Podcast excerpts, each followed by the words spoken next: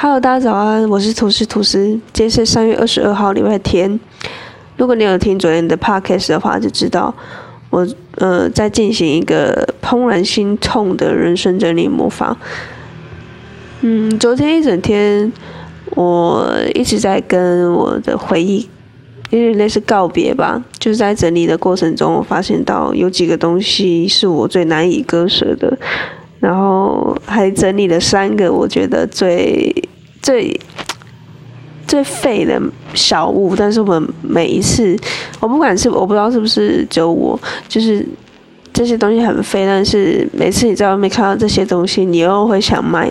所以我等一下会讲两个方向。第一个就是在整理的过程中，哪些是哪些东西对我来讲是最难以丢弃，然后最难以。告别最难以割舍的，然后第二个是我觉得最废的小物，前三名。好，那第第一个方向就是要分享的是最难割舍的东西前三名，第一个就是相片。相片我觉得是现在呃资讯科技。这么发达的年代啊，最难得的一个东西。你看哦，我们之前相片其实都会洗出来，然后呃下面右下角它都会有一个日期的标记。然后我昨天在整理的时候，我就发现到我一叠的相片是我国中的时候拍的，就是那时候可能是毕业旅行的时候，不知道是谁拍的，然后留下来。结果呢，右下角显示的的。那个年份啊是二零零六年，等于是十四年前的东西，我留到现在，所以我觉得这东西都已经留那么久，就你要一下子把它丢掉，对我来讲是一个啊，这个是要拔掉，这是会让我很心痛的东西，所以我就还是把它留了下来。然后第二个，我觉得是。呃，卡片或者是明信片，因为我觉得很很难割舍的原因，是因为我觉得这个东西是别人亲手写给你的。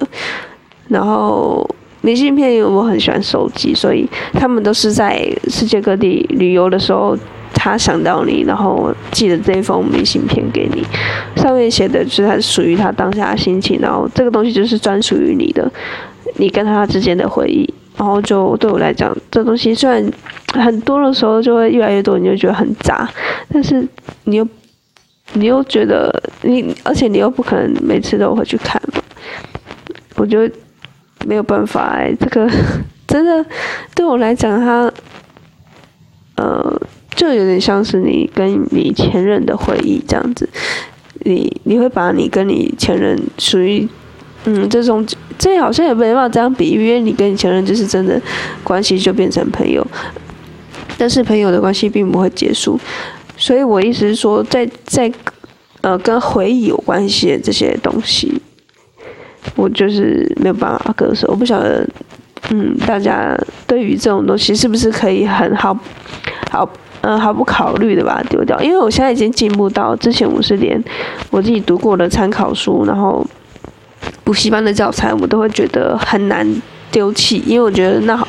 那这那是我妈那个赚钱然后去买的，呃，去帮我付的补习费，补习费，然后我赚钱，然后那些钱是拿来给我买这些书，结果我就把它全部丢了，你知道吗？之前我带了一堆我补习班的书去卖啊。嗯，就要卖多少钱？我还用汽，我们还用汽车载，然后带了带了两，大概有十捆书，只卖八十四块，不到一百块。你就想说，那些补习费加起来应该十几万，然后就卖这些纸类变变成八十四块。当然，你换个角度想，是这些东西都已经输入到你的脑袋里面，所以这些纸类它只是一个，就是额外的附加的东西，所以它。并不能显示它真正的价值，真正的价值是在于脑袋有没有输入到这个补习班老师给你传授的知识。哦，所以第二个我觉得是卡片跟明信片，所有手写的东西我都觉得很难割舍。我的自己的就算了，因为我已经把就是我研究室里面的一些记录啊，会议记录或者是研究手期间我的手写的一些东西草稿，我都想要把它丢了，因为这个东西就是不会再看，而且其实这一开始也蛮难割舍，但是后来就觉得相比之下，明信片跟跟这个明信片跟卡片，我觉得比我的手写的笔记还还更难割舍，因为这个东西是有牵涉到其他第三个人的回忆。对，虽然对研究所老师很拍谁，不过这个东西就像我刚才说的，这已经输入到你的脑袋里面了，所以你并不用再把它嗯刻意的留下来了。因为你所有东西都要留，你一样就是又会重回到一样的问题，就是东西堆积如山，但是你用的其实就是那几样。第三个，我觉得最难丢弃的、最难丢掉的东西就是生日礼物。这一样的是牵涉到回忆，就是比如说别人亲手织给你的一个呃铅笔盒啊，或铅笔袋。或者是他们亲手做的一些娃娃，或者是具有价值、纪念价值意义的小物，这种东西你丢掉，就好像你辜负别人给你的那种心心意。但是你不丢掉呢，它就很，它就没什么用，然后放在那，而且它可能就会变脏，然后然后你就陷入一个很纠结的状态。你知道，在整理的过程中，你就觉得啊。真的是很心痛的感觉，就是一番挣扎。因为在，我我在想，有没有可能是因为你自己亲自下去整理，所以你知道每个东西整理的意义跟价值。那如果当别人来整理的话，他其实可以不用耗费掉那么多的时间。他只要看到的东西要回收的分回收，不回收就直接丢那个一般垃圾。可是他一个下午就解决完，但是我却整理了。一天甚至还整理不完，就是因为我在过程中我一直在跟这些东西告别，在在整理我自己的回忆，所以我在想，呃，近藤麻里惠这本书它并不是没有道理的，它不然它不会那么红，就是因为在整理的过程中，真的你会陷入到你自己的回忆里面，然后真的好好的去审视一些这些东西。都没有再用了，为什么还要留着？那甚至更诡异的是，为什么问完这些问题，你却还是想要把它留着？然后东西，我原本嗯，大概有十几箱的纸箱，里面装满的东西，后来整理到应该剩两到两到三箱，三到四箱，整理到呃剩一半，其实东西还是很多。嗯，不过至少我觉得它已经被有秩序的被管理，因为之前就是散乱的在一个房间里面，它就像储藏室。那如果至少我现在把它嗯多余的东西去除掉，然后把它有秩序的把它归类，哪一个纸箱是放什么东西，那之后你真的要找东西的时候，你就要去那个地方找，而不至于它变成一个又变成一个。储藏室，因为你你会知道你需要的东西。当你今天真的有需要的时候，你会就去那个房间的纸箱翻。所以呃，总结三个，就是我觉得呃最难割舍的前三名，就是相片、卡片、明信片跟生日礼物。只要跟回忆有关的、无法倒带的，我就越丢不掉。那接下来比较轻松，就是我分享。在过程中，我一直在整理。我越整理，奇怪，为什么这东西又有，这东西又有，就是很废的小物，很废的东西。然后我买了各式各样不一样的款式。第一个就是纸胶带，对，就是为什么纸胶带要买那么多？小时候我很喜欢纸胶带，然后就买各式各样的不同的花色、不同的图腾，加上我觉得可能是因为那个。嗯，你去参加一些活动课程的时候，他发的一些小礼物，就是会是纸胶带，或者一些，就是对，就因为它看起来蛮好看的，而且蛮有创意的，然后体积也很小，成本也很少，所以这个东西就越难。然后你你又不可能 always 在用纸胶带这东西，因为你现在已经很少在写东西了，然后就它就越来越多卷，大概有四五卷的纸胶带。都没有用，然后就一直放着。还有一种就是那个便利贴，便利贴也超多，为什么便利贴会那么多？就是你。我知道，因为它体积小，所以你每次在书店的时候，你就觉得，哎，自己好像没已经没有便利贴，但殊不知其实你在某个角落的便利贴还是爆炸多。对，然后第二个是马克杯，跟我挂号各式容器。为什么马克杯会那么多？就是所有的器皿，你知道吗？马克杯啊，碗盘啊，不然就是筷子，筷子也是一直买，然后。对碗盘，然后我之前去参加一些音乐季，我会把那时候在里面喝的酒，呃的那个酒酒瓶，你知道吗？因为酒瓶上面它不是说贴一些很可爱的一些贴纸，然后我就把它留下来。然后这个东西是放着，然后就永远都不会，你都不会去去翻它，然后也不会去把它摆出来，它就一直待在那里。然后就觉得我到底要留它干嘛？虽然它真的，我现在回去看，我还是觉得很可，这些瓶子很可爱。可是，这东西就是拿回来就会变一个垃圾躺在那里。然后，但是呢，你又去参加一次音乐季，你又会想要留，你又会想要带回来。所以我真的觉得第二名马克杯实至名归。第三个就是购物袋。购物袋，你知道吗？那种帆布袋，以前就是也是看到个，就是很喜欢出帆布袋，像麦当劳啊，像无印良品啊，或者是像呃 GU Uniqlo，就是你去买衣服，他就会可能买到一个量，他就会再送你一个帆布袋，然后去哪里又再送你一个帆布袋，然后你看到在外面你觉得很好看的帆布袋，又再买一个，然后圣诞节交换礼物再买帆布袋送给你，然后就觉得。到底人生要那么多袋子要干嘛？你知道我一个袋子里面就是装了很多个袋子吗？然后你永远不会，因为你在用的帆布袋就是那一个，你不会每天去换你的帆布袋吧？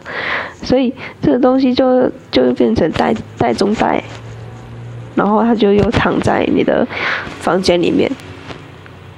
哦，所以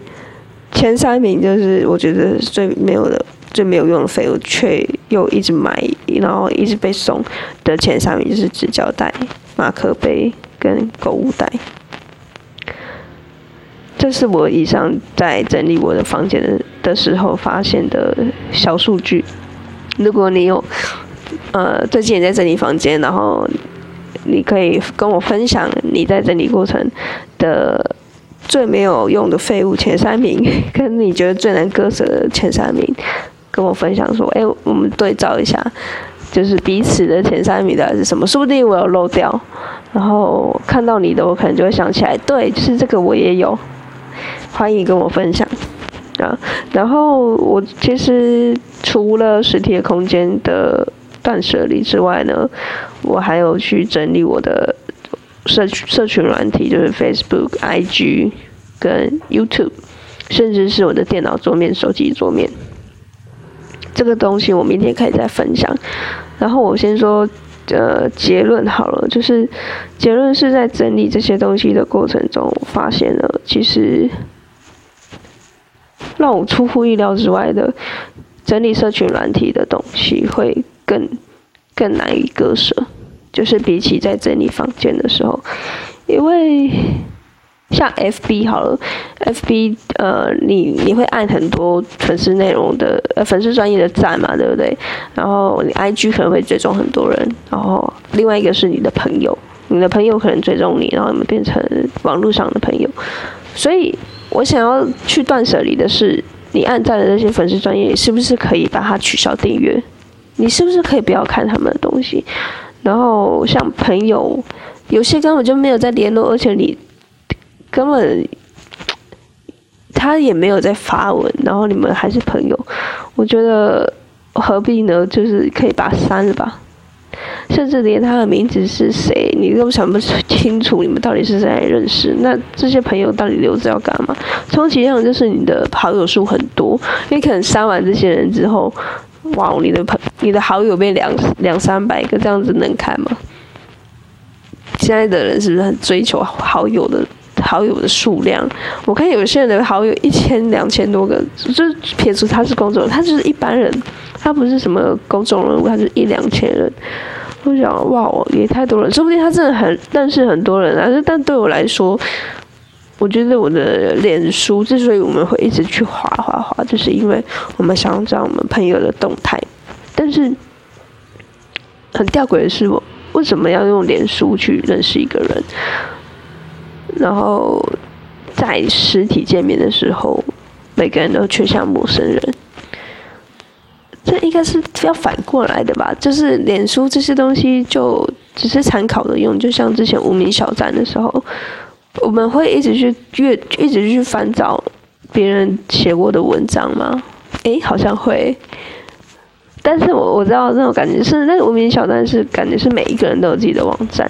然后 Facebook 感觉就是在一个 One Page 里面，然后你可以快速连连到你的朋友的的专业里面，所以那个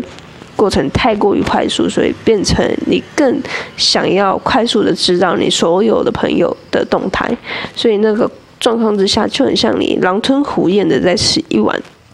鸡肉饭，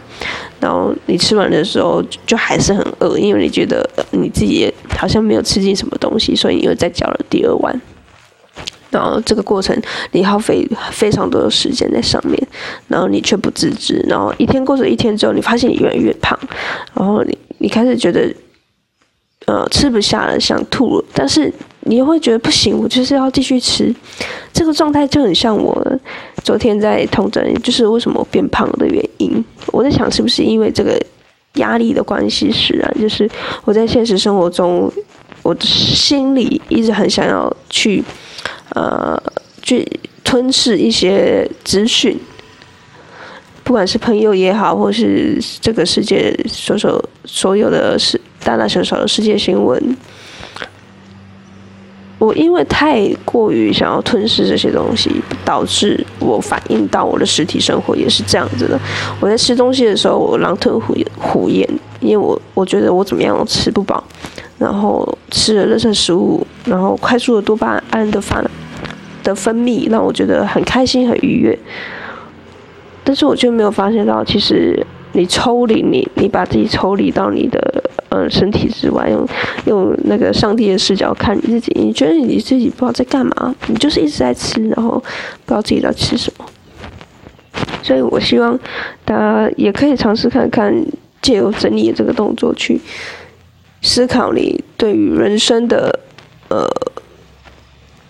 目前的状态，你你满不满意？那不满意的地方在哪里？然后就像我昨天啊，我以为这个问题是只有我。就是我姐在跟我聊天的时候，她跟我说她最近想要减肥，然后我就说，哎，为什么想要减肥？因为她以前就是差不多也是这样子吃，因为我发现我们家蛮喜欢吃，不知道是遗传嘛，就是蛮喜欢的吃那种很大量的淀粉，比如说面包、饼干这种的，然后她也很爱，然后跟我说她最近想要减肥，我就说，嗯，哎，为什么你减不掉？有点在跟自己讲话的感觉，他就说：“因为，呃，我也想减，但是每次到了晚上，我只是想要吃，然后克制不了自己的那个欲望。就算一下子可以办法用意志力克制，但是久了之后又会呃复发、复发、反弹回去，固态复萌。然后他就跟我说，他自己分析。”之前大学的时候比较不会有这个状况，因为大学宿舍可能都是买水果啊等等的。但是最近他因为开始赚钱了，所以出去工作之后，他就开始知道他自己口袋有钱，所以他就很容易去跟人家团购什么蛋糕啊，或者是零食零嘴的。加上他自己对美食有一些坚持跟欲望吧，他自己也分析说。就可能因为他自己现在有一些钱，我有一些钱，所以他可以决定他自己想要吃什么。但是就我去分析他的状况，其实跟我也一样，因为你生活跟你的工作的压力太大，反倒呃太大大到就是导致你去用其他方式去发泄你这个心情，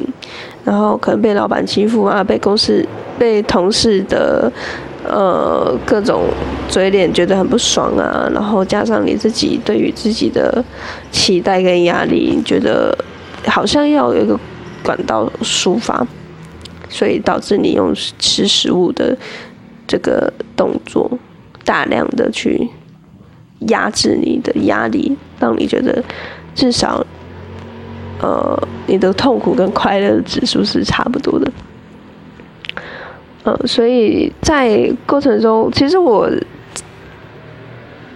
一直差不多都知道这样的概念，只是真的最难的都会是实际的行动，跟你真的去执行。然后在这里可以再跟大家分享一件事情，就是我最近在看一本书，就是《原子习惯》，他在讲为什么去培养一个习惯跟破除一个坏习惯这么的难。然后他建议我们可以用一个方式去破除，就是我们以为培养一个好习惯就是靠意志力，但是呢，有另外一个方法，就是去打造一个好习惯的系统跟好习呃好习惯的环境。这也就是为什么我想要去整理房间的原因，因为你的意志力并不是那么管用，你知道你。呃，在减肥，但是呢，你每次走到厨房，或是每次走到客厅，你就看到饼干或是糖果、面包、零食躺在你的桌上，你就会是去想吃它。它就很像默默的一个指引，在告诉你说：“哎，我在这里，快来吃我。”你知道吗？就是你今天去茶水间。想说倒个茶，就是说，哎，桌上有几包饼干，那拿几片来吃好了。这就是环境造成的，让你觉得这个东西是唾手可得，所以你拿起来吃一两片无妨。那久而久之，它就是变成一个呃复利效应，然后越日积月累的变成一个负担在你的身体上面。所以这本书其实我觉得里面讲的真的还不错，然后我可以把这个书的链接放在我的资讯栏里面，如果你们有兴趣的话，可以先去试读一下。虽然里面的东西有大部分都你都想过了，你都知道了，但是它是用比较有逻辑性，然后当你觉得哦这我也知道啊，这也不太对的时候，作者在下一秒就在跟你说。我知道你在想什么，然后他并且告诉你为什么你要这样想，为什么其实你这样想是错的，他又在用一番论述去呃说服你，所以你就觉得好，我这些东西的确就是你知道，但是你真的就是没有去执行，所以你才会有那种呃下定决心要去培养一个习惯，然后用呃打造这个环境。就是打造一个好习惯的环境，而不是靠你的意志力去培养一个习惯。然后最重要的是不要太急，因为每个人都太急了，每一个人都急着想要变变得更有钱，每个人都急着想要成功。这也是我告诉我自己的，因为在这个武汉肺炎的期间，我觉得我变得很急躁，因为在。房间里面的时间变多，在家里工作时间变多，自己一个人时间变多，说变多了，所以你会有很多的思绪在转。然后我既有整理的方式，我知道接下来我的方向是什么，然后我们就可以用全新的姿态，在武汉肺炎过去之后，我们可以重新整理，然后接迎接接下来的人人生的任务，你会比较有动力。好，那我今天的音频就分享到这边。今天主要是分享整理房间的一些心得嘛，然后明天我会分享的是社群软体的 Facebook、IG 在整理这些粉丝专业跟好友的时候，我的心理的过程的拉扯，我会在明天分享。